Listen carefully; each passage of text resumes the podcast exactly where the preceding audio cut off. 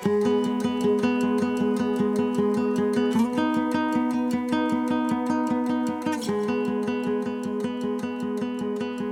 everybody. Welcome uh, back to the Keep It Simple podcast. Uh, this is episode 10, uh, and today I have my new friend, relatively new friend, uh, Luke Edwards on. Uh, Luke uh, is a United Methodist pastor. He is the Associate Director of Church Development for the entire Western North Carolina Conference. he is a church planter and has developed my, countless micro faith communities um, and as a published author. Uh, Luke has written a book, Becoming Church, which is a trail guide for starting fresh expressions. It's a great book. I've read it and uh, and encourage you to read it as well. One fun fact about Luke is he likes to drink blueberries in his beer. And so, Luke, welcome uh, to the Keep It Simple podcast. Thank you. I know you're busy. Uh, thank you for making time to come on. Thanks, Ben, and thanks for bringing up the blueberries. Yeah, yeah. So, backstory to that: a, a few weeks ago, or whatever that was, we were out for dinner, and and um, uh, we were at a local brewery, and there was, as it is, there's this long menu of beers, you know, and uh, Luke orders a a beer, uh, and it comes. It was, a, it was a wheat, a, a wheat, wheat, beer, a wheat beer, and it comes and it literally has blueberries floating in it. Um, so I had to razz his beans a little bit over that, but um, yeah. So uh, before coming on air, you were just telling me you've been in like this insanely busy stretch of traveling and communicating and and um, uh, yeah. So thank you for making time. I know what that's yeah, like course. to be stretched thin and pulled in all these directions. Um, and I really, really do appreciate you making time to come on, man. So where you been? What you been doing? Yeah, so the past uh, this fall's been a busier one uh, than usual. I, uh, so I, I, work for the Western North Carolina Conference um, full time as the associate director of church development, and my primary role is to help start fresh expressions of church across the conference. So I, I work with churches, with leaders, uh, lay and clergy, um, to just be a, a, a companion, a, a, a, guide, a helper um, as folks are starting these new forms of church, just kind of small, organic forms of church mm-hmm. um, that we call fresh expressions. Um, they meet out in the community. Uh, typically in public places uh, with particularly with folks that aren't connected to church on Sunday mornings, folks that probably will never connect with church on Sunday mornings.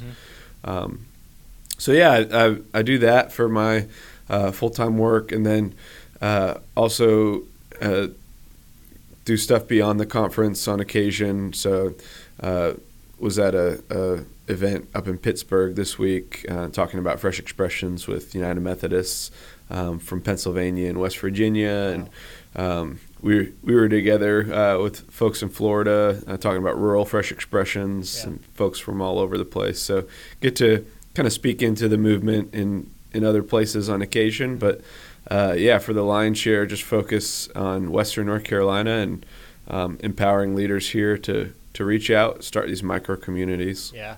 So you've talked about fresh expressions there, and for the average listener, folks that stumble on this, what what is that? What does it look like? What are some examples? Um, specifically, I love this idea of connecting with people who, very realistically, may never step foot in a church. Um, that's exciting. Uh, so just kind of walk us through for people who maybe have never even heard of a fresh expression or um, these micro communities of faith. Uh, just kind of layman's terms, walk us through what that what that looks like. Sure. Yeah. So simply put, a fresh expression of church is just it's a new form of church for folks that wouldn't come to church on Sunday mornings, um, and, and, they typically uh, take shape out in the community. Um, they're led by a couple of folks from a church, uh, a couple of um, folks who want to, you know, share their faith with with folks out in the community, um, and to build a community uh, together. And uh, it's a movement that started in England in 2004 out of the Church of England. So it's like got some pretty strong denominational uh, uh, roots, which is cool because there's a lot of like organic kind of church movements that have emerged over the years, but um, I think this is kind of the first one that really emerged out of a, a kind of high church, high denominational mm-hmm. um, background, and so it's got a little bit of a, a, a different flavor to it, which has resonated with uh, folks in the United Methodist Church in the U.S. Um, and then other denominations as well. Uh, so it's really a, a, a, a, kind of mainline denominational movement, um, so that uh, has that kind of flavor added on to the kind of organic church, house church movement, the micro church movement. Mm-hmm. Um, so there's a whole bunch of names for kind of the same thing, but this one, um, it provides a, a way of um, rooting it in an existing church mm-hmm. and rooting it in a denomination and um, and so, like some examples of a fresh expression might be like like I led a network of fresh expressions in Boone, North Carolina, for six years, and we had a gathering at the Boone Saloon on Sunday nights. Um, they didn't have any blueberry beers. Yeah, um, they were the highest per capita seller of, um, or one of the highest per capita sellers of PBR in the country. Okay. So, uh, not surprising. kind of a, a dive bar, but um, they we had a gathering on Sunday nights, about usually about a dozen folks, sometimes a little more, sometimes a little less. Pull some tables together. I'd print out a, a little passage of scripture on a piece of paper, pass it out. We'd read it. Um, we'd talk about it for a while. I'd ask like four to five open-ended questions about it, kind of related to people's personal lives, to their to our kind of communal life as a group, to um, to the world around us, and and we talk about that topic for about an hour and um, just kind of share life together, grow closer together, grow closer to God together. Mm-hmm. Um, and, and, the folks that came to that were, you know, some of them were pretty strong Christians. A lot of them were kind of maybe Christian, maybe not. And then some, like, definitely weren't Christian, but were just interested in the conversation, interested in the community. Wow. So, so yeah, that's that's one example. I got a bunch. So you just tell me how many you want. yeah, yeah. So that um, it's interesting. So so going into that scenario, there's no strings attached, right? And so it's not it's not meeting at the dive bar with an ultimate goal of moving those people from the dive bar into your pews or into your chairs. Right. Like the dive bar is the goal. Yep. Yeah. Yeah. So the the end goal of a fresh expression is to form church with a group of people you're connecting with. Um, and and a lot of fresh expressions start by building a, a small social community before they build spiritual community okay. too. So, like that that Boone Saloon group, we we had potlucks for a summer before we ever had a, a gathering where we talked about um, spiritual topics, and then a lot of other fresh expressions will take uh, even more time than that to yeah. kind of build that social community. And that so that kind of answers the next question that I had is, you know, you're talking about uh, having a p- passage or a piece of scripture, passing that around. Um, what is the natural progression of that? Obviously, when you're beginning, you don't go. I mean, are you implementing one piece uh, uh, at a time, or what does that? Do you do you allow the do you allow the group to tell you when they're ready for a piece or a next step, or what does that look like? How does that work? Yeah, so in that group and, and, and in my experience, um, we try to have conversations or and, and utilize I statements. So, like for me, this passage is encouraging me to do this, or for me, what I see in this is like something that I can apply to this part of my life. Like I believe this to be true, or you know, so there's a, there's like a dozen people at the table, and if you look at their like if you had a chart on their faith journey to Jesus, they'd be in 12 totally different places. Yeah. You know, like yeah. like you might have someone who's and, and, we knew we all knew that and we all respected that. So it wasn't a debate. Um, very rarely did it get into a debate. On occasion it did, but it was mostly just like, hey, this is something that I, I can take from this like and then people be like, "Oh yeah, I can resonate with that," or people be like, "Oh, cool, that's interesting." Like that's not what I see, but um, but yeah, glad to know that that's where you're coming from. You know. Yeah.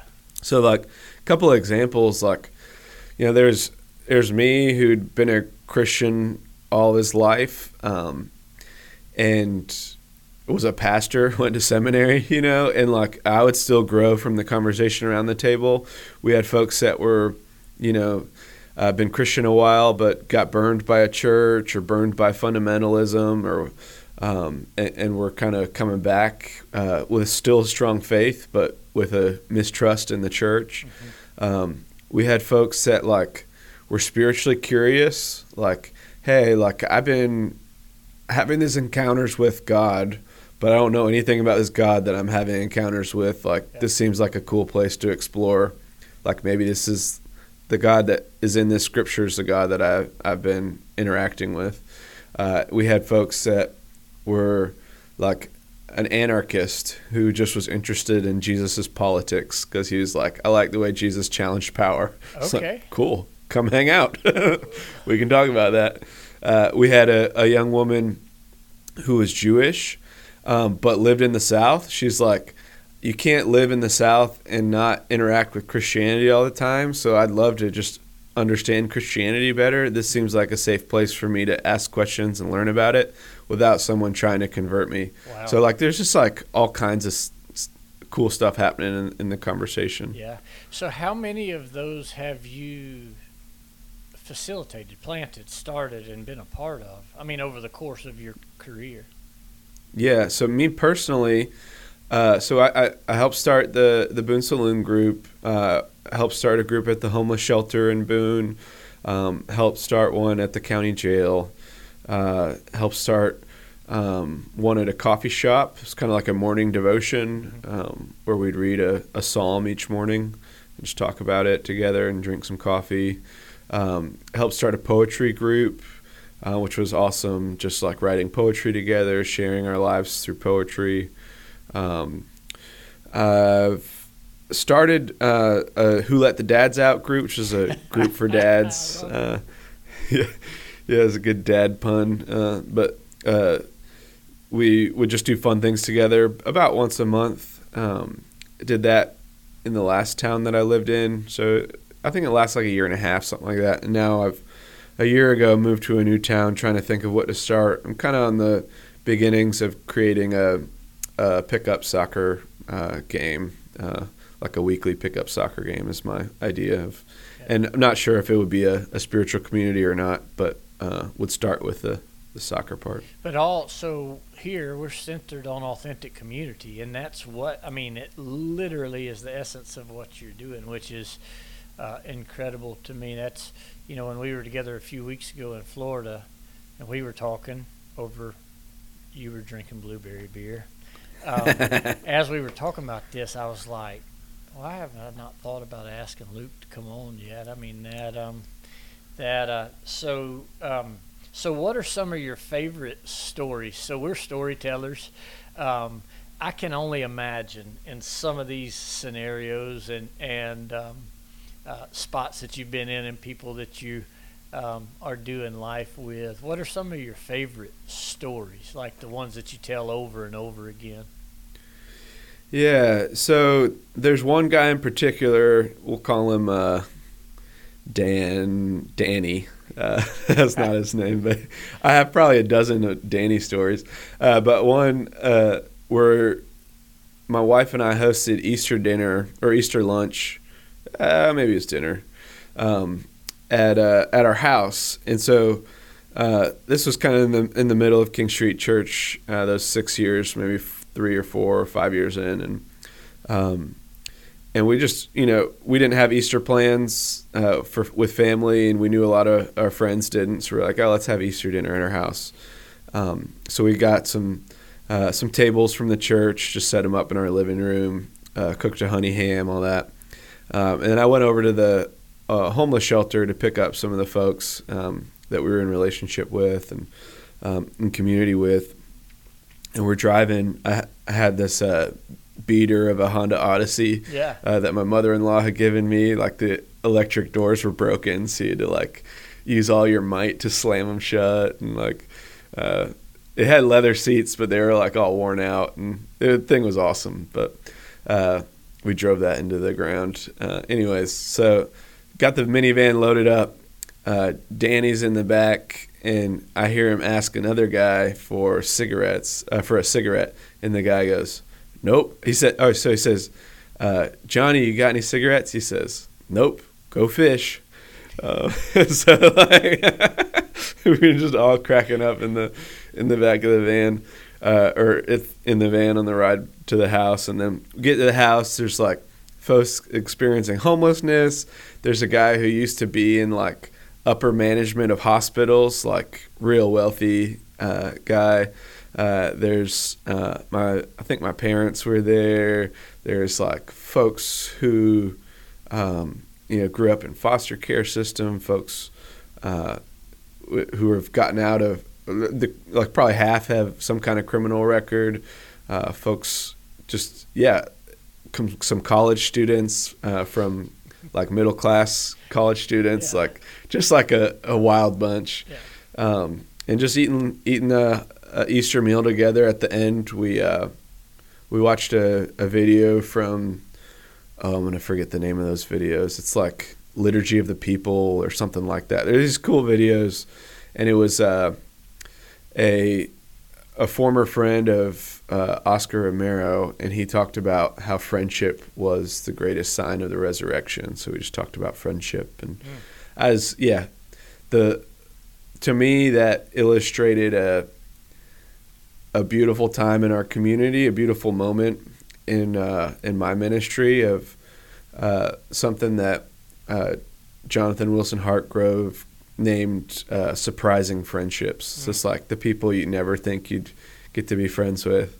Um, and those are just the, the most enriching friendships you'll ever have in your life. Um, and yeah, that was just one of those moments, uh, one of those glimpses of it. Yeah, awesome, man.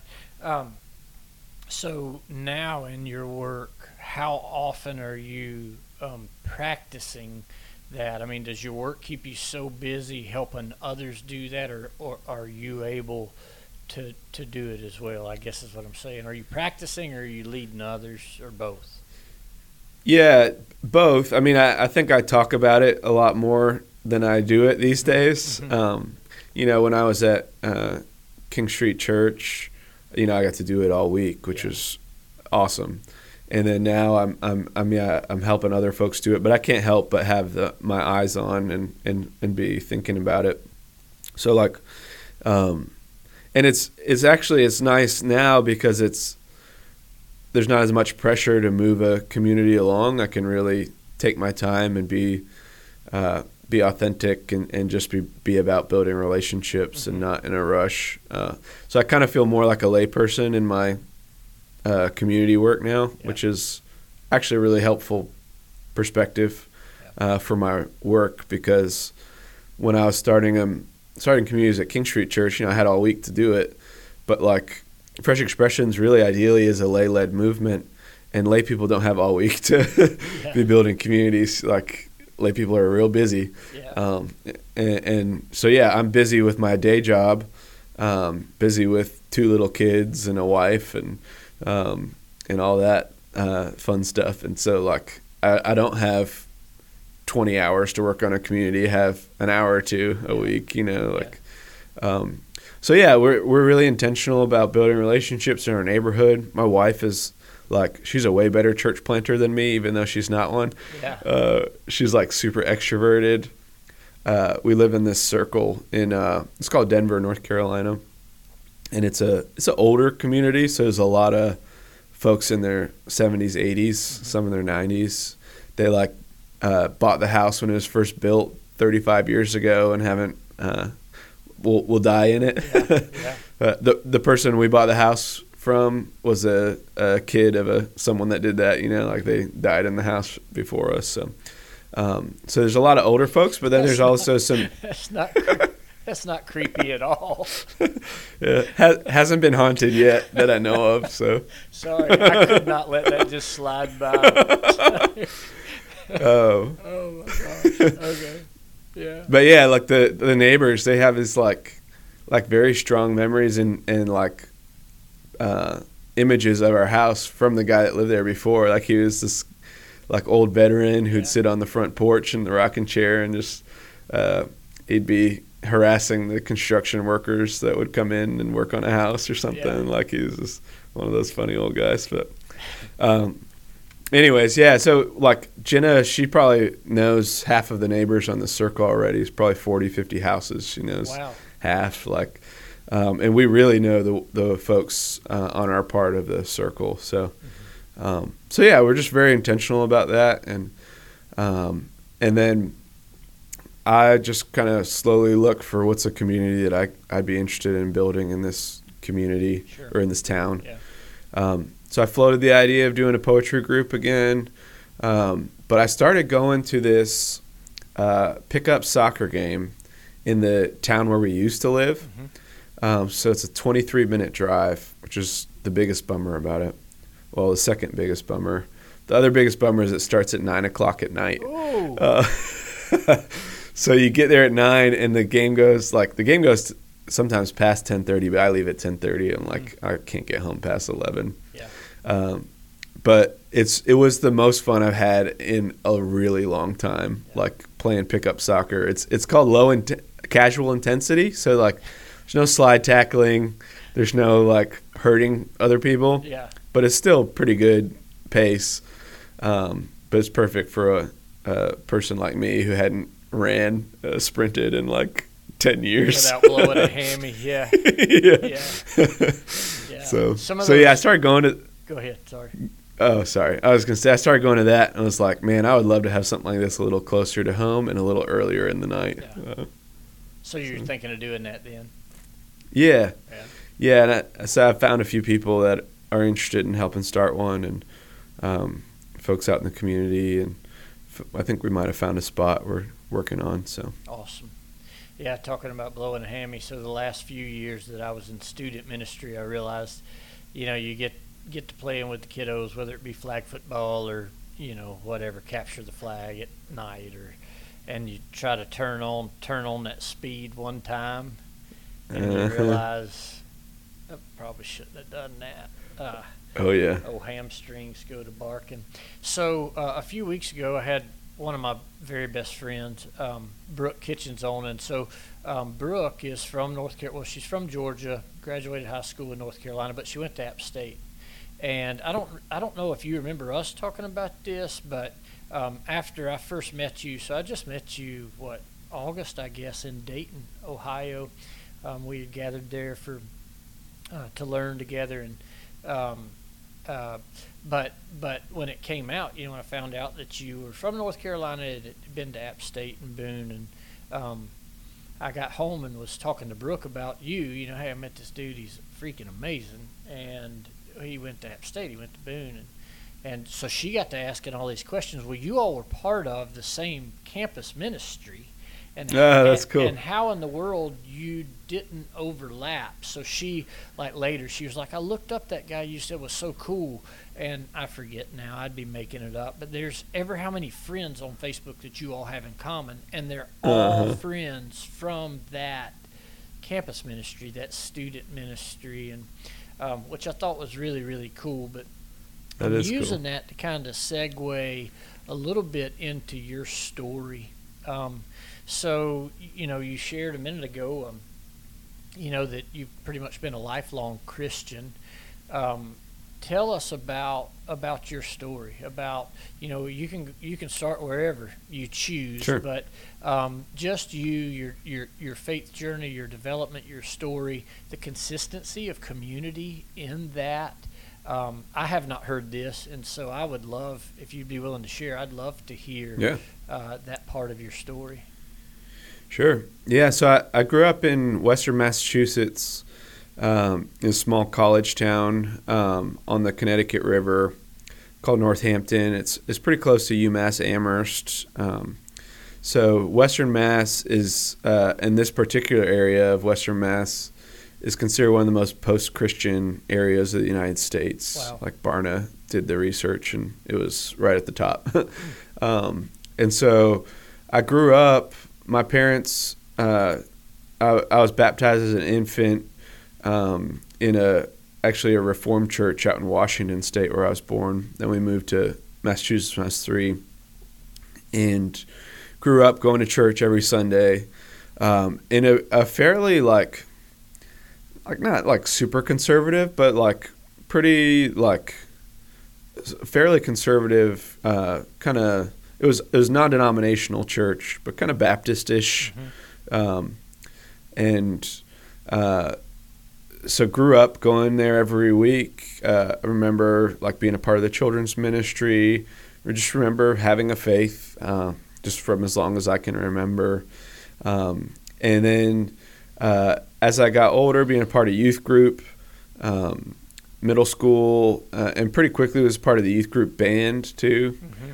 Um, so involved in worship leading, um, and, and, in youth group, it, it, was like like the the faith that was kind of landing, and I don't know, uh, how, you know how exactly it was presented to me, but the faith that was landing was like, all right, do these things, don't do these things, say these things, and you get your ticket to heaven, kind of. Mm-hmm. Um, and in the meantime, I'm going to public school where like no one else goes to church. Mm-hmm.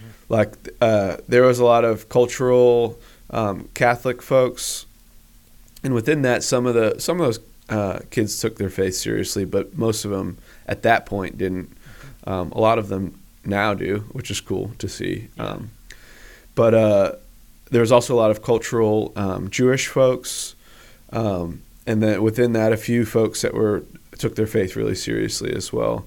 Uh, but the lion's share of our of the schools, the, especially high schools, what I can remember, you know, best was like there was not a lot of people that took uh, any of their any faith serious. You know, it was um, pretty uh, post Christian or or or I don't know, like secular necessarily, because I think people probably had some kind of belief, but it was yeah, not a, a, like I, I was one of the very few people that took my faith seriously and went to uh, to a, a, worship service every week. You know, um, so I as I was getting into kind of middle school, that uh, version of of faith, the kind of do this, don't do that, um, say this, was starting to kind of lose its grip on me. Mm-hmm. Um, and was starting to lose interest and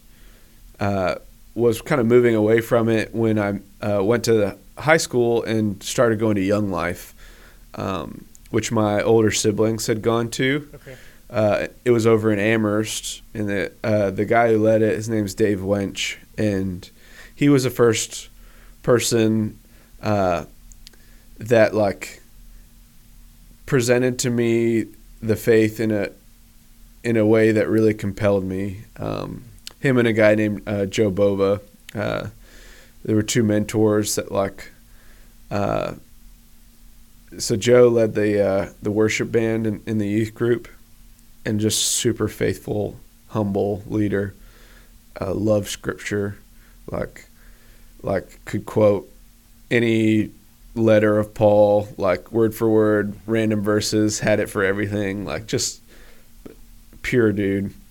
But then Dave Wench too, like he, the way he's he looked at the gospel, the way that he looked at Jesus, uh, was just what I wanted. Um, he he saw life as um, an adventure that we get to to walk alongside Christ in. That like like being a part of being a Jesus follower wasn't this like boring thing where you say no to all the fun things. Yeah, yeah, yeah. it was like it was like the most fun you could have. Like you will go on the wildest adventure of your life if you follow this Jesus guy. Yeah.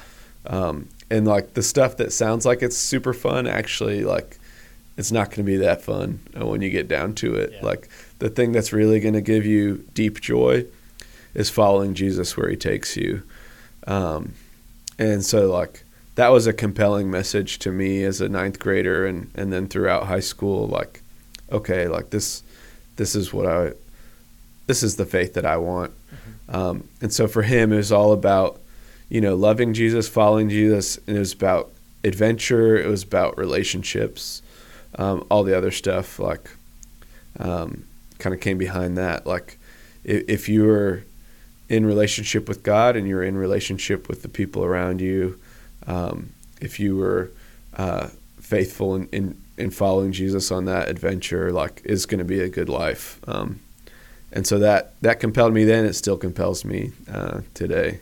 Yeah, yeah. So that's middle school did, and high school. You said, and Yep. so then what about? Let's talk through the transition then from there to college because that's usually the gap in the sidewalk, right? So I remember being like at Big Stuf camps, 2010 maybe, and Reggie Joiner's speaking. Uh, you know, they got the they got the big room and they got all the kids and all the, the boom, boom, boom, you know, the whole thing, and and then they have this breakout quiet room for adults and volunteers. And Reggie, I think maybe towards the end of the conference, whatever, Reggie was one of the speakers, and um, you know, the, the the stat that he shared at that time was, you know, uh, upon high school graduation, eighty something percent uh, of professing Mm. believers will leave uh, organized faith, um, and only 30 something percent of those will return, and it's often after the birth of their first child. And Hmm. I remember sitting in that room hearing that, pretty new to student ministry, um, thinking, okay, so we are doing everything that we can as a team to love kids and, and bring them along in Christ, introduce them to Jesus, and, and do life with them. Uh, but to what end? Like, so we're we're we're working and praying and loving and and all of the things. But if we're only going to get them to this place, and then the statistics say this is going to be what's going to happen, how do we um, become proactive? How do we start to try to put something in place to remedy that? And um, and so we tried. Uh, we tried, and and um, we, as with anything ministry wise, you get some things right and you get some things wrong, and you just keep trying. And in the end, um, our college and career age ministry ended up making it. Ended up taking after um, Yeah. after a year or so. But just in your story, so you have this kind of coming alive, this this transition from rules and regulations into um, relationship and this freedom um, to go on an adventure. When you bridge, I can imagine moving from Massachusetts to North Carolina in and of itself is probably a, a culture shock, Oh yeah. a shift oh yeah. um, so let's talk about that a little. Landing in Boone. Um, Yep. But then also uh, the intentionality and, and who came into your life. How did relationship play a part in bridging that gap so that you didn't become a statistic? Yep. Yeah. So the culture shock is the first time I went to Bojangles. Um, and the lady said, I, I was like, I'll, I'll take a sausage biscuit. She's like, cool. You want bar rounds with that? I was like, what? She's like, you want bar rounds with that? I was like, I don't know what you're saying.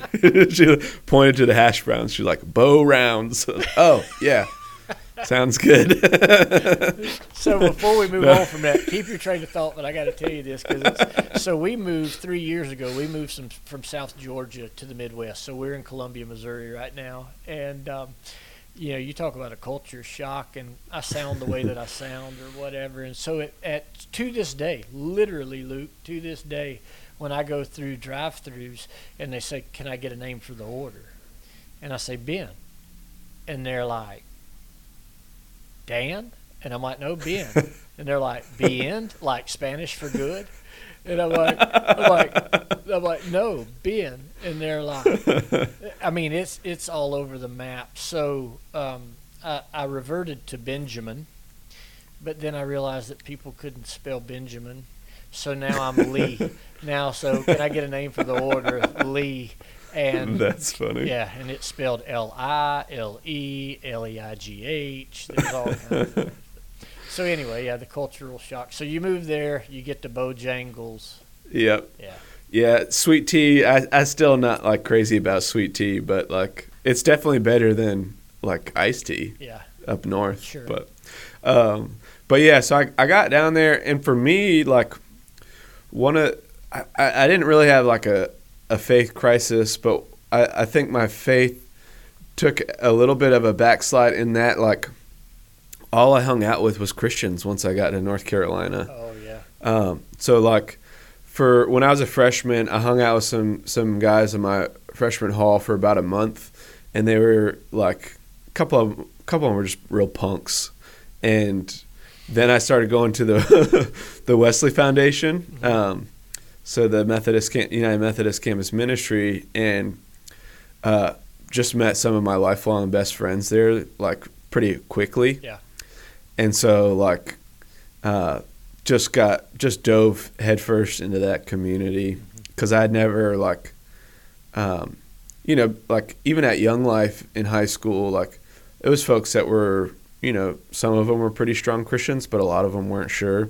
And so, like, this was the first time I like jumped headfirst into a group of folks that like I really shared a, a level of faith with, and it was I loved it. You know, it's like, but then after a year or two, kind of realizing, oh wow, all of my friends are like Christian. You know, so. Um, but yeah, I loved the Wesley Foundation. That was where I found my community in college, and like, just met a couple of really solid guys that like challenged my faith, helped me to grow, helped me to um, to reach new depths, helped me to discern my call to ministry. Because like by the end of high school, I was already feeling called to ministry. Um, wasn't quite sure what that meant or what it would look like.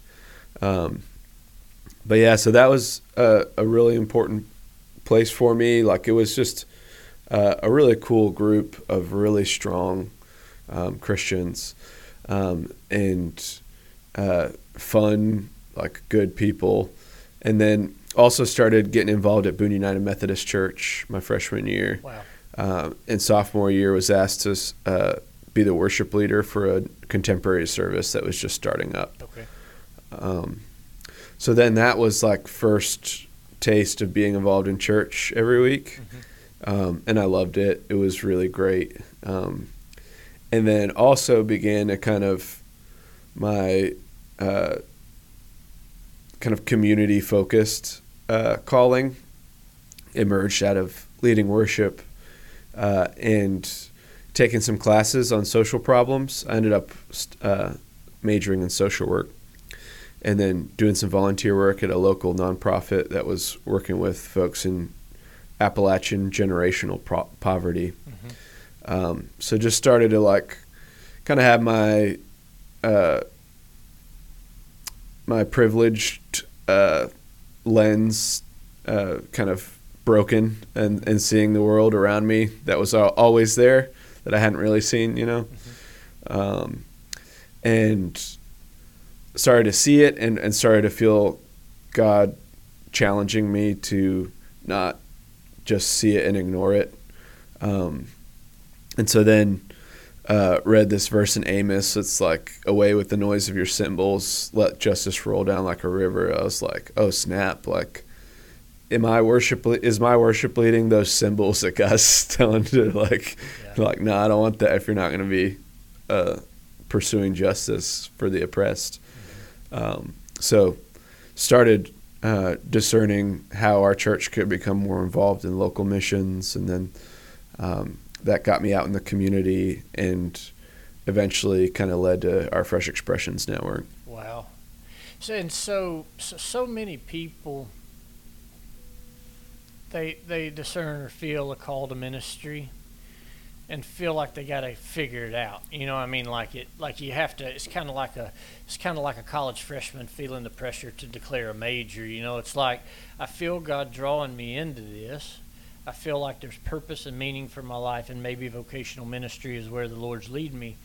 But isn't it, isn't it beautiful the way that your calling actually finds you um, through relationship, through successes and failures. Um, I know in my own life, as much through failure um, as through success, that kind of this way uh, finds finds you as far as ministry goes, and um, uh, as long as we're open and pliable, we end up where we are intended to be. Would you agree with that? I mean, as long as we're Yeah. open, um, Yep. we end up Yeah, and it- we're supposed to be. You know, people people like to ask like, where do you see yourself in five years or whatever? yeah, And I, whenever somebody asks me that, I say I have no clue. yeah, Like, yeah, like I, yeah, I wouldn't have predicted any of the changes that I've uh, or the pivots that have happened in my ministry. Sure. You know, like just along for the ride, and Yeah. um, and I've loved each one of them. So Yeah, trying to follow Jesus, and it's not for the faint of heart. I mean, Right. uh, authentically following Jesus takes a lot of guts because there's so much uncertainty, right? I mean, the unknown, um, and this facade of control is broken down um, to where we understand we're really not in control. Um, yep, just the just the opportunity to be obedient. Uh, the other thing, my lived experience at least, is obedience is seldom comfortable or convenient. So so there are times where we have the feel goods, you know, but uh, Yeah. uh, oftentimes uh, when we are when the Lord uh, by the Spirit of God is leading us into something, it more times than not it's not comfortable and it's Yeah. not convenient. Have, ha has that been your experience? yeah, yeah. I think calling, yeah, is the thing that you know you have to do, um, and sometimes it it it comes out of your deep joy, you know, um, and deep gladness. But other times, yeah, it's it's hard, you know. And then people, we always see is the like good parts of of other people's lives on social media, you know, like yeah, So like, oh wow, I wish my life was like theirs, but you're not you're not seeing their whole life, you know. Yeah. So yeah. We talk You probably about wouldn't wish. comparing your normal to everybody else's highlights, yeah, uh, which is a trap. Um, yep, without question is a trap. So, kind of uh, moving along then. So, you are at App. Um, you get connected with the Wesley Foundation. That then transitions you into work at Boone. Um, Mhm. And so then, where where does your story take you? How does how does God lead? yep, yeah. So I stayed the worship leader for four and a half years, um, or four years, I guess, and uh, and then ha- ha- was kind of on a volunteer basis helping with local missions at the church. Okay. and a new senior pastor came, Jason Biasi, and he said if I stuck around after graduation, he thought he might be able to get um, like a missions pastor job for me at the church. Um, and so I uh, got married a month after I graduated. Um, we had like like we pr- before we had like wedding gifts, we probably each had like five hundred bucks in our bank account. Wow. Like uh, we rented this little garage apartment uh, above a two car garage. Yeah. It was five like four hundred and fifty square feet. Had like a bed in one corner and a fridge and a kitchen in the other corner, Yeah. bathroom. Um, but yeah, so we rented that thing, and then I worked. Uh, my wife worked at a hotel for like a little bit more than minimum wage. I worked random jobs, so like I was riding on the back of a trash truck for a couple months, Yeah. um, uh, cleaning hot tubs. Uh, Oh, for, like after uh, yeah, log cabin rentals. So like people come up the mountains. trash truck, ten out of ten. Over the hot tub cleaning. Yeah, I don't know, man. Like the trash truck, you get you get backsplash. Like Yeah. yeah. So there's I was- common theme. So we've had this is this is only episode ten for us. No kidding, three out of ten. Uh, so thirty percent uh, has come up with taking out the trash, uh, being the janitor, and now riding the trash truck. Um, that's awesome. There is a yeah. common theme, I guess, among uh, my people, folks that I'm naturally drawn to. Uh, there you go. yeah, so uh, riding the trash truck, cleaning uh, hot tubs at vacation Yeah. rentals. Yep. Yeah, did that for about like six months. Uh, another one that I was doing at the same time, I do some odd jobs, and then I was a fly fishing guide. So that one was fun. Oh, cool. So there's a Um, balance. Yeah. Yeah, yeah, I got to take people out in the river and catch trout and um, teach them how to fly fish. So that was good. Um, but yeah, then eventually the senior pastor, he's like, "Hey, we want to hire you as a missions pastor," and so I, I started that.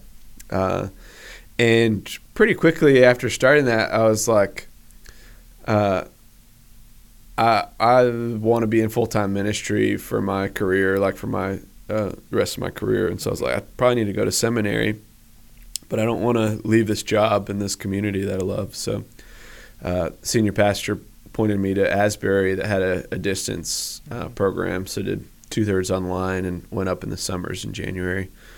So started that. Took four years. Um, the last couple of years of that, I was doing King Street Church, but um, got ordained in the United Methodist Church. Um, kind of rewinding. So when they hired me as the missions pastor, I kept doing the local mission stuff, and then also helped with international missions. Um, so it's you know church 500 to 600 people on Sunday mornings.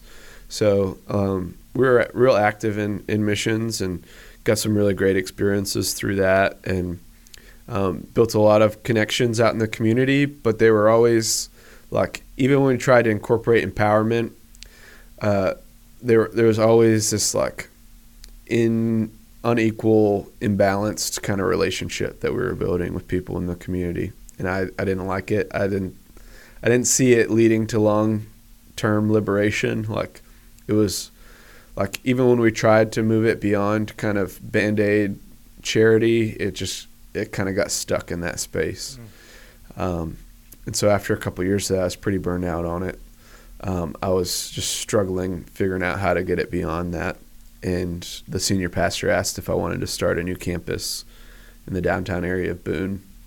Um, and I said yes. Like I want to, I want to keep doing this kind of like uh, focusing on folks on the margins, uh, but I, I want to try a different angle at it. Mm-hmm. Um, and so that was an opportunity to do that. So did that become King Street?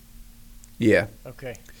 Yep. Yeah. So that became a network of fresh expressions, and um, yeah, the first year we mainly connected with kind of young twenty somethings, hung out at the pubs and the coffee shops downtown, mm-hmm. but pretty quickly we we got into the homeless shelter and the jail, and that uh, about half of our folks then started having would, would have a criminal record, and mm-hmm. and that identity kind of shifted from the young 20 somethings to more folks kind of living on the the margins in Boone. Yeah. Prison ministry's rough, dude. I mean, I, I loved it's it. It's rewarding, but it is. Yeah. It can be. I mean, it can be taxing, right? Um, oh yeah, yeah. It's a whole different beast. Yeah, yeah. This so this was a county jail. Um, and it was up in the mountains, so there's it's not like gang sure. violence or it's not very much violence at all. It's just a lot of drugs, yeah. a lot of addiction, yeah. a lot of stealing, a lot of, um, you know, there's I mean there's violence, uh, but uh, I, yeah, I never felt like nervous being in that space. Yeah. Um, besides the first week going in and hearing that when you hear that lock go click clink, for the first time. yeah, in that weird little room where you walk through the yep. first door and it closes, but then you're waiting for the one in front of you to open. Yep. That's, yeah, yeah, yeah. And the guard. Moment. Yeah. Yeah, the guards don't go in the room with you, so it's like, yeah. oh, okay, it's me. yeah. So when I was, uh, you know, much much younger, but um, still rodeoing full time, you know, and and working the bullfights and stuff. Um, there was a, an older gentleman in our community that had a really, really um, strong prison ministry, and our paths crossed through some other ministry stuff. And he asked if I'd be willing to go in because he thought that the guys would like to hear, you know, my story specifically. You know, it was always, I don't know, I had to stay on guard because I didn't want what I did for a living to become a gimmick.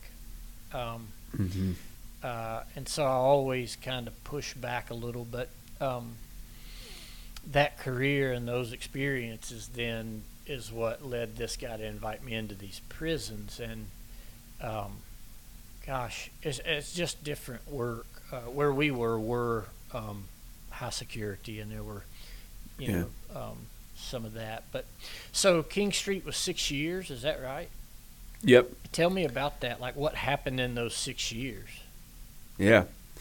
Yeah, so as I kind of said, like it initially had this kind of kind of young 20 something like almost like kind of hipster punk rock scene like um, it was a really fun group of guys and, and gals um, and we that's when the Boone Saloon gathering started mm-hmm. um, and that Boone Saloon gathering uh, went the whole six years and, and kind of maintained that identity a little bit but would, would get a little bit would change a little bit as well.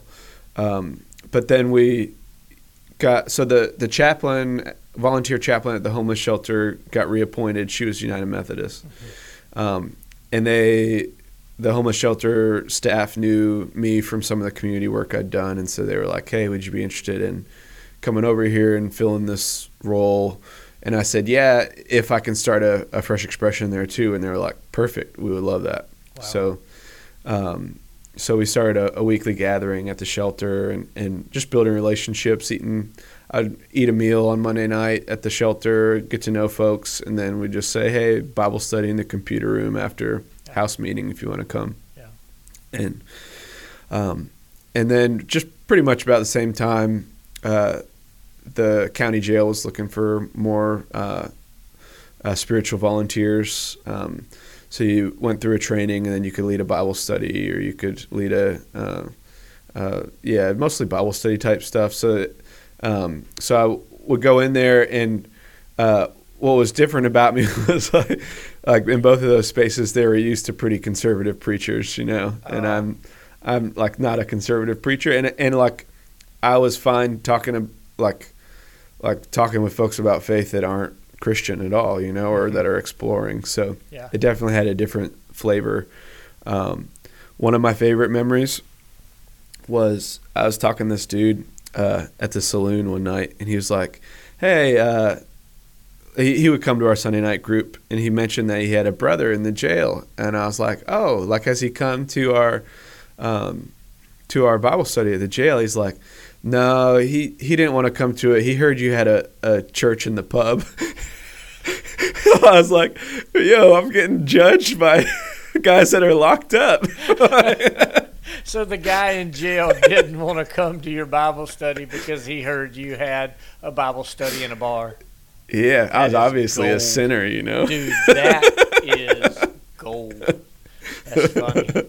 Did you ever win Yeah. him over? I don't think so I, I think he was probably out by the time I realized that he was in there so Yeah. Um, I don't even remember meeting him, but I just thought that was hilarious that he was like, "No, I can't go to that Bible study. He he has a church and a pub." In a bar. Yeah. That's funny. Um, and so then after that, did you go from King Street to the work with the conference, or was there something in between? Yeah, so there was two years where I did both. Um, oh wow. Okay. So 2017, uh, the conference asked if on a part-time basis I'd help uh, other churches in the conference start Fresh Expressions, Okay. and so uh, it was like 40% of my week. So the the conference paid Boone UMC for my time, um, and that just made a full-time appointment, which was perfect. Yeah. Uh, and so we did a couple big big kind of Fresh Expression Vision Day events. We did some cohorts. Um, I would go talk to groups and churches and uh, try to stir it up, uh, and then did some stuff at annual conference, and then in 2019, uh, the conference asked if I'd come full time. Wow. Um, so uh, we really then were able to kind of pour full fully into it. Um, and we moved from Boone to uh, Huntersville, which is a suburb of Charlotte. Okay. Uh, and the pandemic hit six months later. Yeah. so no. That was wild. But Yeah, we moved in. We moved in the middle of the, or at the beginning of the pandemic too. So I feel you yeah. on that. Um, so, uh, two more things, and and we can wrap up. You've been so generous. Um, one, I want to talk a little bit about um, the listening church. Um, it is, dude. Uh, when you were first, I don't even know if you handed me something or maybe I got a sticker or what it was. It's like the listening church, and I went on there, and which is it. The amount of work that you've put in to that site is staggering but it's but you don't i didn't see it at first glance so like i opened the site and it's like the landing page and what about and then whatever was next the the pdf The plan. the plan and Yeah. so i'm looking at it and i'm like i like the look of this it looks minimalistic and then you know there's only a couple things to click on like um, and so because it's you and because I like you, I went and started kind of poking around in it. Um, signed up for your newsletter. So those of you um, that are listening or watching this, uh, I I encourage you to go to the listening church or listening the listening church or Yeah, thelisteningchurch.com. go to thelisteningchurch.com. um, there will be a pop up and sign up for Luke's uh, newsletter. Uh, it is absolutely 100% worth it. Eh, but the, the site itself, and it wasn't until we were together in Florida just a few weeks ago, um, I got to hear you present for the first time, which was incredible. Um, the story of your night at the, the story of you and your family's night at the dirt track um, was great. But just to hear you um, speak, teach, um, was incredible to me. Um, and so then on the back side of that, when I got home again, uh, I went back to the site and started to look at the actual PDF, the download. And that's where my mind was blown because each of those boxes, um, every single one of those boxes have interactive. That's where the depth and width came in. Um, to the point that you know that one half day, that one morning that I was exploring it, it kind of became overwhelming. You know, I had to back yeah. out a little bit and, and begin to think like, okay, if we are going to attempt to implement this, where do we start? So, if you would, just in the time that we have left, uh, talk through your heart behind Listening Church. How did it come to be? All the time, effort, energy that you've poured in to that, and kind of um, your hope, your your your um, offering. Uh, yeah, yeah. So when I started uh, King Street Church, we discovered the Fresh Expressions movement. So we were kind of doing it before we knew to call it a Fresh Expression. And when I learned about Fresh Expressions, uh, I learned about the Fresh Expressions journey, which is these six steps that Fresh Expressions go through, and that's what my book is written on. There's yes. a chapter for each of them. Yeah. But the first one's listening, and like they fresh Expressions just very emphasize emphasizes the fact that like too often we start ministries without ever asking our neighbors if they even want them you know like wow. um, yeah. too often we we come back from a conference with an idea and we're like hey let's try it um, instead of starting with like listening to god and listening to our neighbors um, and so that's been something i've taught for you know 10 years now. Uh, and uh, something I've utilized as I've started Fresh Expressions, and then something I've pointed others to do. Um, and so, you know, I started developing some suggestions, um, a couple of activities here and there that I could give to a church to, to go out and listen. Um, and then when uh, Michael Beck uh, knocked on my door for the tenth time and said, "Luke, are you going to join this doc- doctorate, uh, this Fresh Expressions focus group at uh, United um, in their doctoral studies. Um, and I, I, had told him no a couple times, and then he was like, "All right, well." Uh, he, he knocked on my door another time and, and said, "Hey, will you be the doctoral assistant?" I was like, "Ah, okay, fine. Yeah, I'm gonna do it." um, and uh, so I, you know, you pick a topic, something like that you're passionate about, something you utilize in your ministry, something that you can develop a, a tool for a project around that you can provide to the church. Um, and so I was like, I, I think I want to uh, use these three years to really develop a, a, comprehensive listening plan or listening process for a church to go through. Mm-hmm. Um, and, and one, you can use it for starting a fresh expression or starting a new outreach. But other, there's lots of other uses for it too. Like it's it's a, a way of um, just taking an assessment of where your church is at and where you're going. It, it can help you pivot. Uh, in if you're feeling stuck, it can um, it can give you a community direction. Um, it can help you discern what to stop doing if you're doing too much and you need to cut back. You know, like uh, it's getting used by folks starting new faith, like new churches. So it's it's this idea of uh, so it's three columns, four activities in each. Um, and there it's listening to God is one column, listening to your congregation. Um, so the like dreams, visions, values of your congregation, mm-hmm. um, and then listening to your neighbor. And that listening to your neighbor, and really the whole thing is trying to be more holistic about this. Like, this isn't a businessy, like, uh, you know, slimy consultant coming in and saying like, you need a better business plan to because we got to run this church like a, a business and you got to know your market and you got to sell it better. Sure. Like, no, this is like, like let's listen to the Holy Spirit uh, more. Let's listen to God more, um, and let's listen to our neighbors more. so that we can, uh, you know, be be closer aligned with the Holy Spirit in our ministry. Um, and so it also brings so it brings that holistic piece of, of being a spiritual like process. Um, but it also brings this holistic view of our neighbors to like when i started those local missions that first uh, time in college mm-hmm. like i didn't view my neighbors in a, as whole people. I viewed them as needs to be met. And that was wrong like wow. and um and it the ministry that emerged from it wasn't holistic then because I wasn't listening in a whole holistic way, you know. Mm-hmm. Um, and so for me, with uh, the listening plan, I wanted to fix that and like have it be a holistic listening to our neighbors. So like, you know, what are what are what do my neighbors care about? What do they love to do? What are their gifts? Where do they spend their time? What are their spiritual practices that they already have? Uh, what would they be looking for in a new faith community if they were to to join one?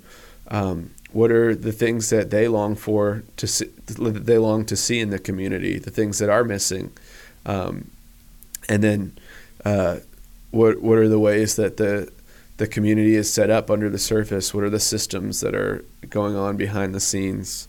Um, and so it's, it's, a the activities then are a lot more holistic mm-hmm. um, as opposed to just doing a needs assessment, which is what I did that first time as a college student.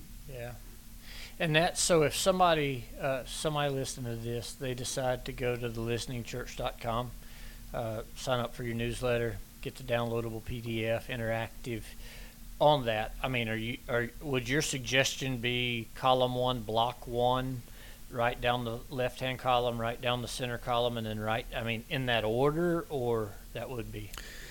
Uh, so there's a million possibilities with it, kind of intentionally. So look, Um, one like people pay like a lot of money to hire a consultant to do this kind of process with sure. them yeah, yeah. so like so this is free like uh, I, I, personally don't think you need a consultant to help you do this like mm-hmm. like maybe you need you might be in a situation where you, it'd be helpful to have someone helping your church reflect on the things that they're learning mm-hmm. as they go through it but but to me like it was important for me to offer this for free for the church and what i what i've seen with it is like you can just adapt it to your church's uh, where your church is at. So like maybe your church could just use one activity to kind of go out and re- get to know the neighbors at this point, um, or maybe your church wants to start a, a, listening process and has capacity to do one or two activities from each column. Um, or maybe you're a, a I've seen it used for pastors moving into a new church and they'll use it to learn their congregation in their uh, neighborhood. Wow. Um, I've seen it used by church planters um, that are starting a whole new congregation. Um, so yeah, it's it's a cool tool that you can just adapt and use how you need it, and throw out the stuff you don't need. Yeah, and free. Yeah. Which is a gift. I mean, that's incredible to me. All right, last topic, and then we'll wrap up. Uh, your book. We've talked about your book. We've referenced your book.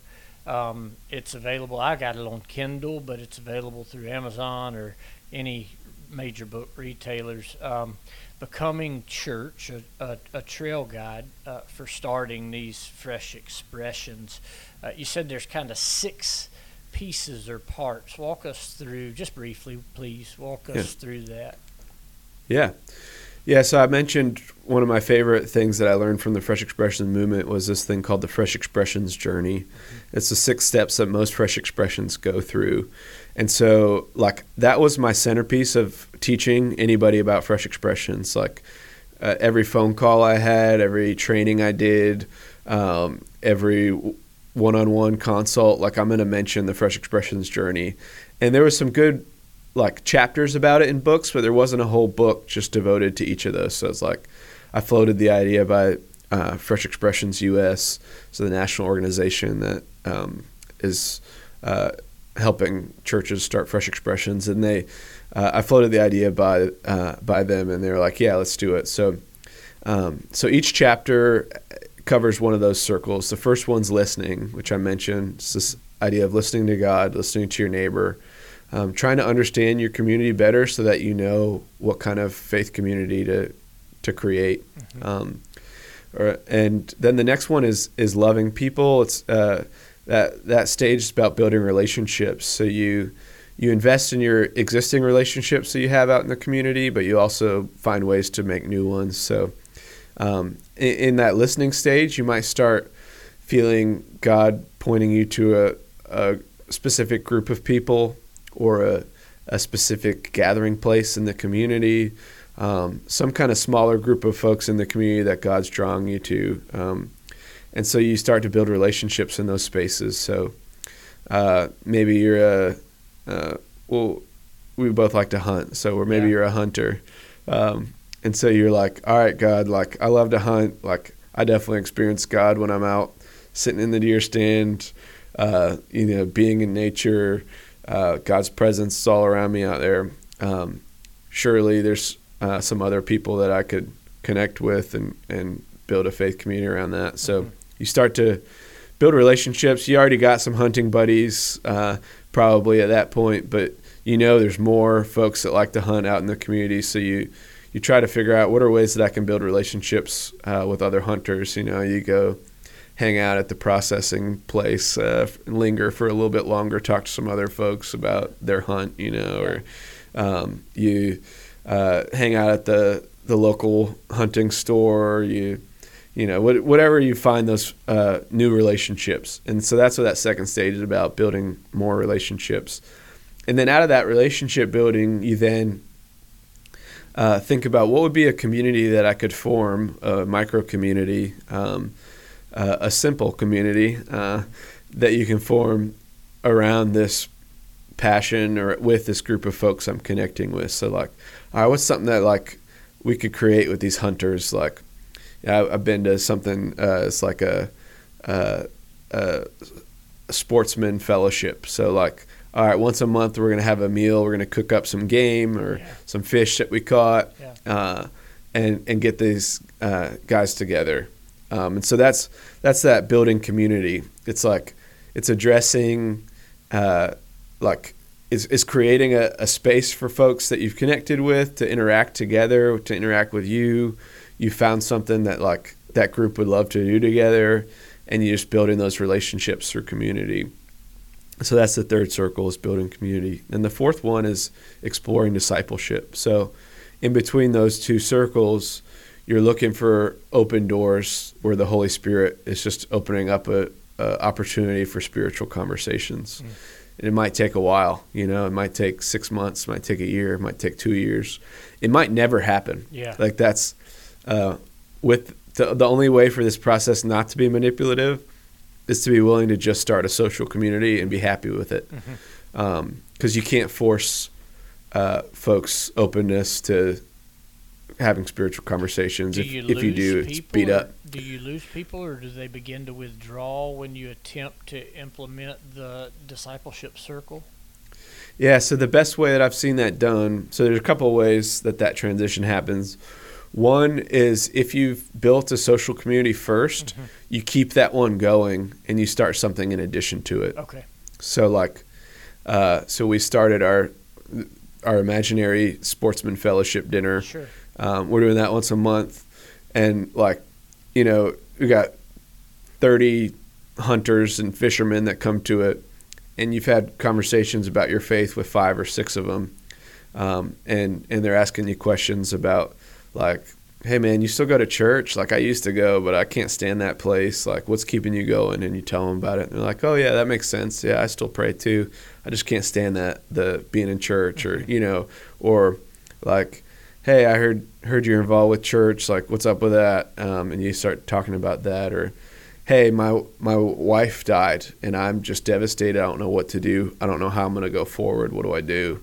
Um, like those conversations start to happen and, yeah. and you you say, hey, would would you be interested in if, if we had a, got a group together and just started talking about, you know, what our spiritual lives are like or what it's like to experience God in, in nature and what that means and um, and and like why does it why do I feel like I come alive in some kind of way when I'm outside or when I'm yeah. uh, hunting you know like like let's let's explore that and so you got 30 coming to the fellowship meal and six come to the faith community part, you know.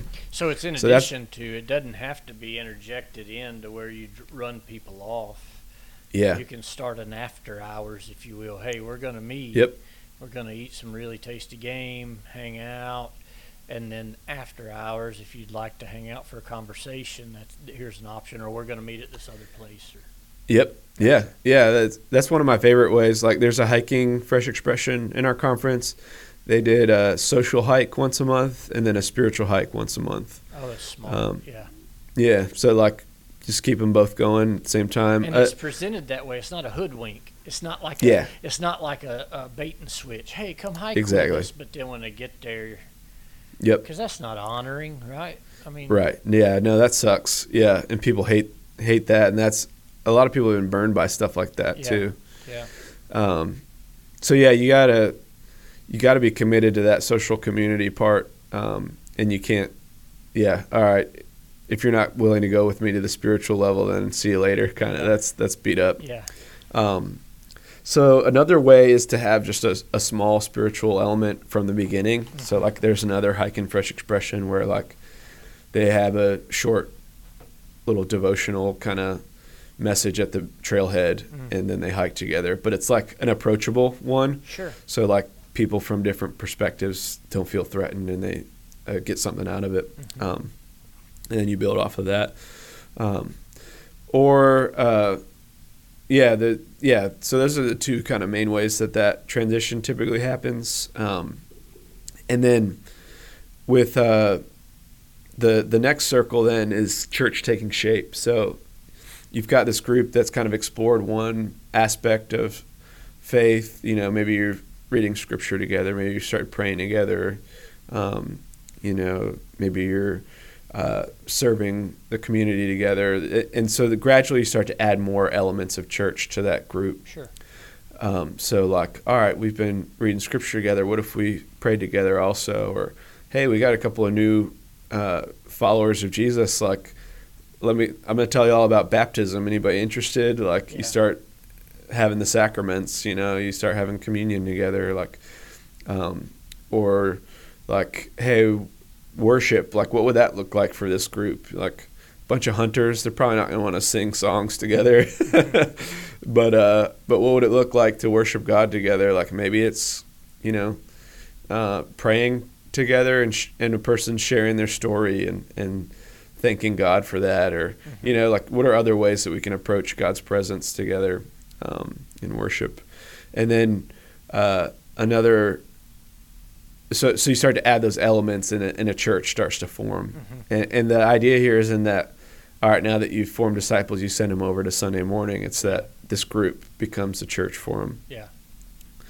Um, and uh, then we, the next step uh, is often one fresh expression becomes multiple fresh expressions. You get a network going. That's the Um, sixth circle.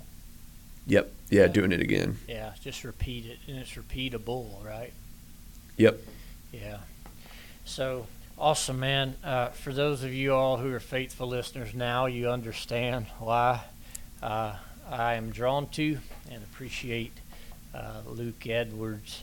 Um, yeah, authenticity is key, and uh, you've got it in spades, man. Thank you Thanks. so much um, for your time. I know you're swamped, um, and uh, but for making time for us and and um, to to have those um, offerings, like I say, the listeningchurch.com, um, becoming church a trail guide for oh, which is actually built around the Appalachian Trail, which I think is Yeah. awesome. So uh, those resources are there. So Luke, I, uh, the name of the podcast is the Keep Keep It Simple podcast, and um, kind of cheesy. I end every episode. uh, it's a spinoff of Annie F. Downs, and that sounds fun, you know. Um, but uh, uh, every episode except for Gabe Barrett's, because I forgot, I end by just asking, "How do you keep it simple?" So Luke Edwards, uh, how do you keep it simple? I I think the first thing I think of is the the faith that was handed to me by uh, Dave Winch, and that simple love God, love your neighbor, be in relationship with God, be in relationship with your neighbor, and just follow Jesus on that adventure. And it's pretty simple, pretty wild. yeah, yeah, yeah. The twists and turns, the peaks and valleys, uh, but in the end, it's worth it. Amen. Amen. Amen, man. Luke, thank you so much. Uh, I can't wait to be with you. I guess we're going to be together again in January. Um, yep. And you'll have an opportunity to redeem yourself. We'll get a, a beer, and maybe it won't have fruit floating in it. Uh, thank you so much for your time. Yeah, thanks, Thank Ben. you for coming on, man. I really, really appreciate you. Oh, yeah, it's fun. Thanks. See you, brother.